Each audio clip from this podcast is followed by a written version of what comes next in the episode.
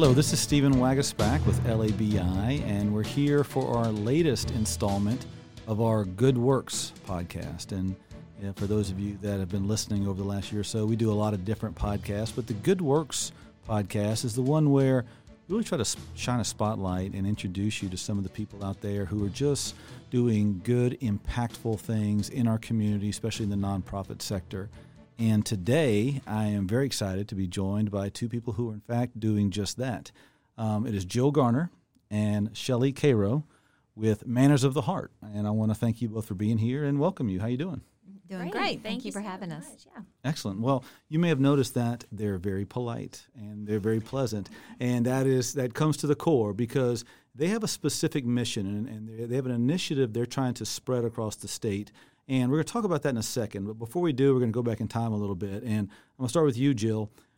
I mentioned Manners of the Heart as the organization. Give a little background for those that aren't familiar with Manners of the Heart, what it is, how long it's been around, and what kind of led you to kind of begin this whole march a long time ago. Okay, well, it's been 20 years. Can't believe it's been that long um, since um, I first recognized that um, we were um, manners were missing. If, if you really want to know, it's kind of where it started in my element, my son's elementary school and um, they were um, there was a, a, big mess in the cafeteria and i thought well i'll come once a week and talk to the kids about very basic basic table manners.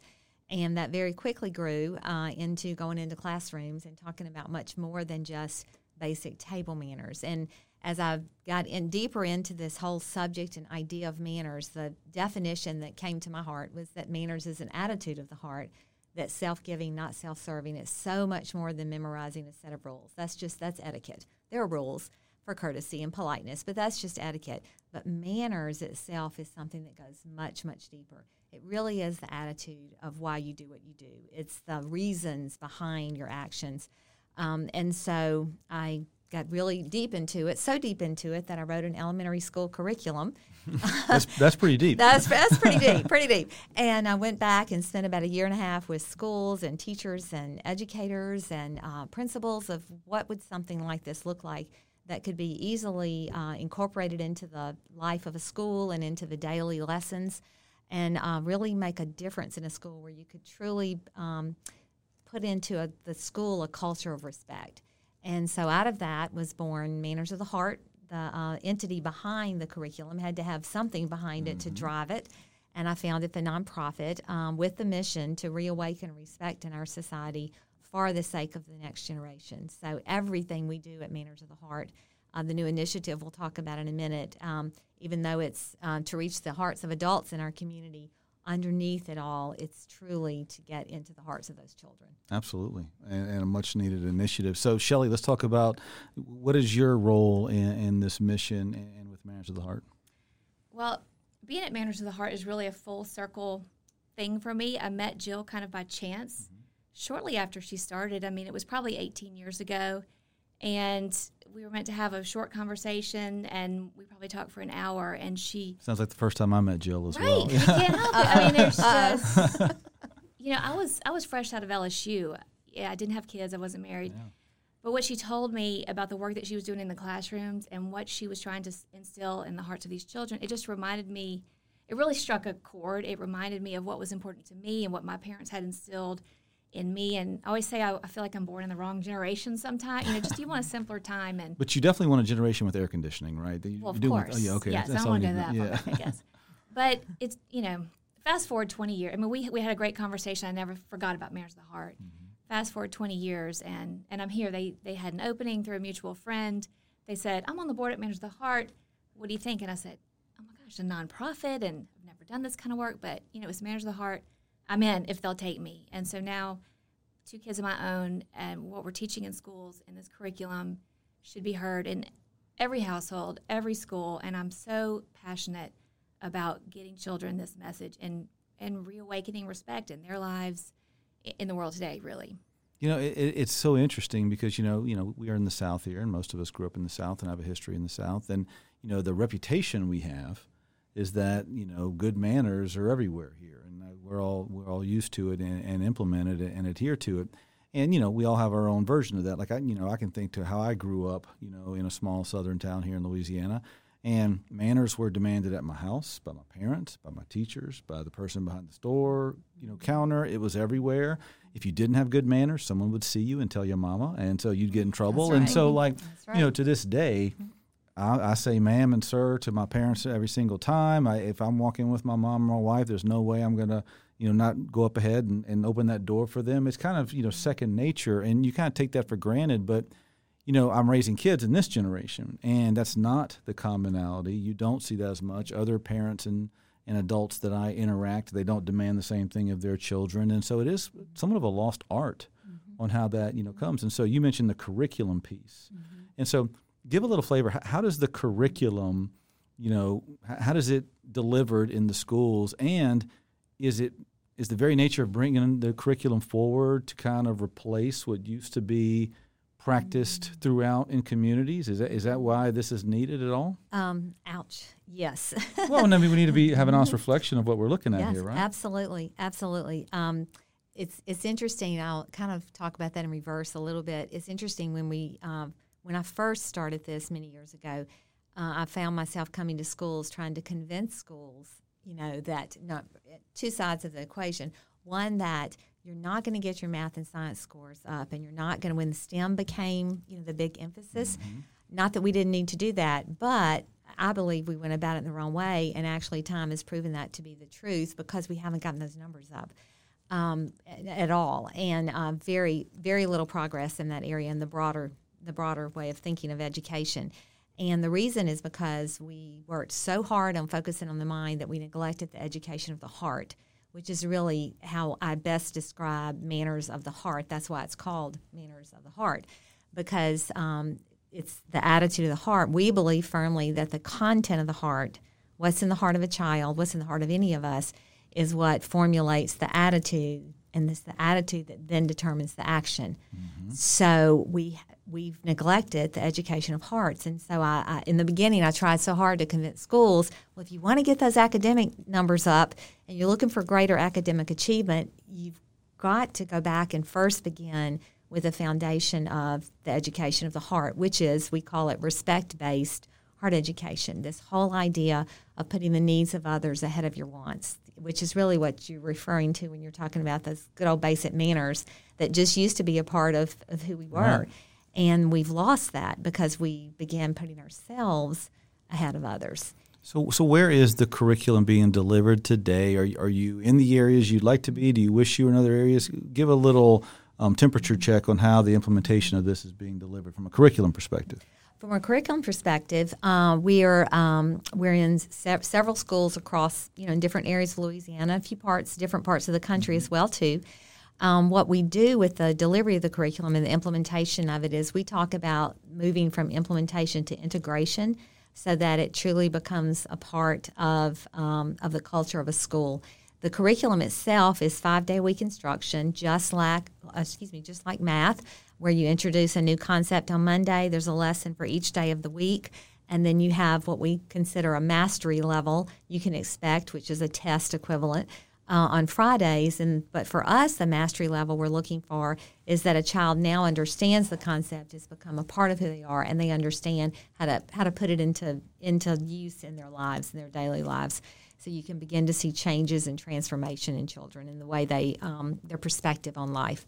And um, so we do professional development training um, which we're starting tomorrow. As a matter of fact with the new school year kicking off in our schools and um, and then the classroom teachers actually teach it in their classrooms and but we do um, when we do a professional development it's with every adult on campus because we want we want the uh, the language of manners of the heart the heart attributes um, to really take hold so that everyone, so that every interaction that a child has on campus, regardless of who that might be, that it would be a constructive and a, um, a helpful interaction. Um, let's talk about what you're doing here right now because you have a new initiative. You, you've, we've talked about the curriculum at the front end. Now you're trying a different approach just to kind of implement, to start that ripple effect throughout society, people using manners in their everyday situations. Give me an explanation of, of what's going on here with your Champion of Respect program. Shelley? Okay, well, uh, so the mission of Manners of the Heart is to reawaken respect in society for the sake of the next generation. We're doing that in the elementary schools. We have business programs too. How can we elevate that? How can we ensure that the adults in society are setting that example for the children? You know, the children are hearing this message at school, but then what happens when they go home? Or they actually observe the real world and the things Right. that are happening. So, Champion of Respect is a movement is growing to become a state a statewide movement um, where people can adopt this message, and we're simply asking them to be a champion of respect right where they are. If you're a stay-at-home mom, you can be a champion of respect in your home. If you're Stephen Waguespack, you can promote this message to businesses. If you're an educator, invite Manners of the Heart into your school or other respect-based initiatives that we offer. So it's about being a champion of respect right where you are. It's not asking anybody to do anything they're not capable of. It's getting that conversation going, going again, and, and pushing it further so that it spreads. So I'm looking here at some materials that you've brought here to our offices, and you, you can see these. I'm sure we'll put them up on our social media pages where you can see pictures of this. If you want to follow us on Instagram, LinkedIn, Facebook, Twitter, all kind of good stuff. Mary Beth's nodding. I said that right. Okay, that's good. Um, but it's little it's little sayings I'm looking at. So it's, this one says it says wear your other glasses, and basically that means view the, every situation through the lens of someone who's not you. Um, there's another one. If you kill it, you refill it. That means if you're the last person getting that last thing of coffee in the office, make sure you refill that pot. Dishes don't do dishes. That means you got to do your part. Um, low roll alert. Please find a fresh one after you flush. hey, sometimes you go to the bathroom. Sometimes you got to be the last one to, to change the toilet paper roll. So these are everyday situations which we all encounter from time to time. And you got to do your part to be courteous and, and be respectful of others. So these posters you're giving out to people, you're providing to businesses. You want them to put them up and talk to their staff about it, right? Mm-hmm. So that that you know you can you because if you can start showing respect and civility in everyday situations, then once that becomes the foundation, then you can build mm-hmm. from there, right? You can start mm-hmm. putting into workforce training, you can start putting into um, employee manuals and things like that. But if your foundation's rotten, you don't have a chance. I'll give you. A, I'll give you. That just brought a quick story to All right, mind. let's I, hear it. I love stories.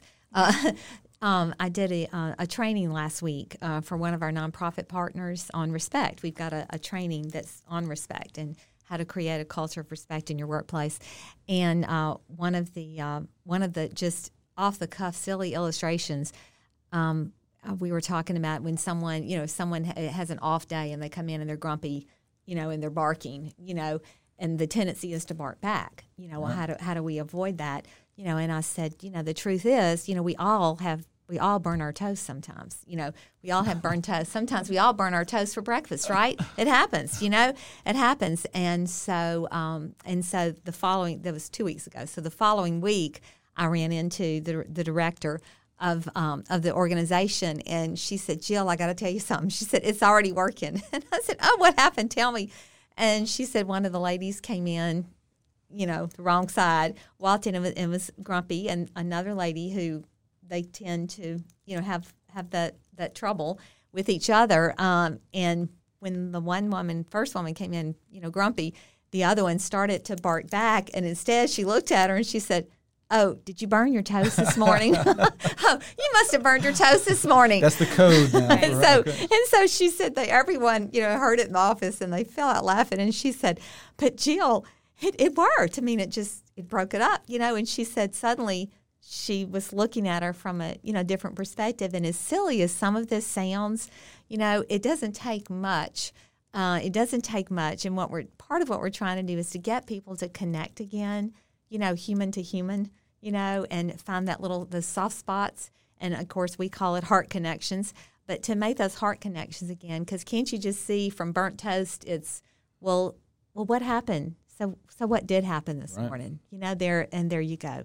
And there you're into that deeper conversation because it's those deeper conversations you know that bring connection. And then that's what brings that sustaining you know relationship that begins and relationships that take place around the, your workforce that begins to change the culture especially as we start communicating more um, uh, electronically, you know, via social media, on text, um, over email. You're not face to face half the time. You're not looking someone in the eye. It's a lot more difficult to be rude to someone when you're sitting across the table from them than it is when you're sitting keyboard to keyboard to them. And so, you know, implementing that respect at at a core level is more necessary today because, you know, there is such a toxic culture as far as how we debate issues these days, and we see it far too much in, in our line of work. And I think it's easier for people to go to that level because they're not across the table from each other. Mm-hmm. They don't know each other's families or kids or where they grew up and things like that. And mm-hmm. um, when you're just always um, debating with strangers, it's easier to kind of mm-hmm. lose that, that respect culture. So if people want to learn more about this, how to learn more about your organization, they want to get some of the materials you're providing to families, employers, others, where do they go and how do they get it? Well, we are asking people to join the movement. Join the movement. So you can join the please movement. Please, join please the, join the please movement. Join the movement. Um, it's at championofrespect.org. Okay. And there's lots of things you can do there. There's information about how to share messages on social media. You can request this toolkit. You referenced these posters, and they're silly. They're silly little posters. Some of them, ha- you know, make you think twice, and, and that's the idea. It's it's great for a business to lay the foundation to start talking about respect, so that you can really then have some hard conversations. And those hard conversations can't happen or won't be productive unless there's respect in the room. Um, that's the only way that we can hear one another and learn and take the time to understand other people.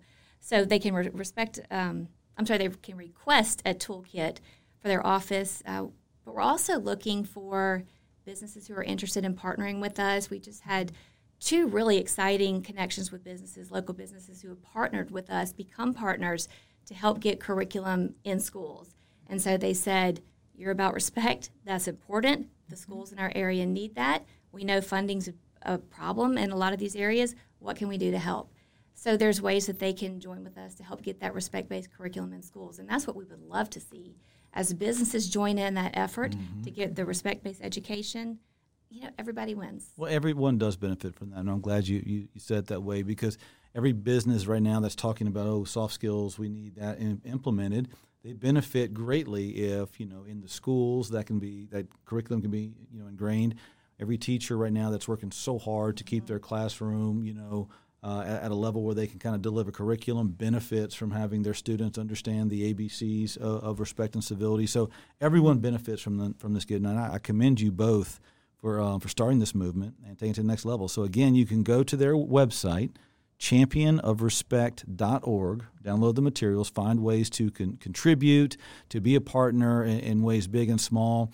Uh, the movement uh, can only be successful if everyone buys in and helps and helps amplify it. So I want to thank you both, not just for being here today, but also for doing what you do. This is uh, um, important work, sometimes overlooked work, but very, very critical for us to be successful going forward, and just for having good communities to live in. So thank you for your time, you. Jill, Shelley. I appreciate you both, and you. that has been our latest installment of the Good Works podcast by LABI. Uh, feel free to go to our social media channels to find previous broadcasts and stay tuned for the next time we introduce you to another uh, community partner making a difference in our community.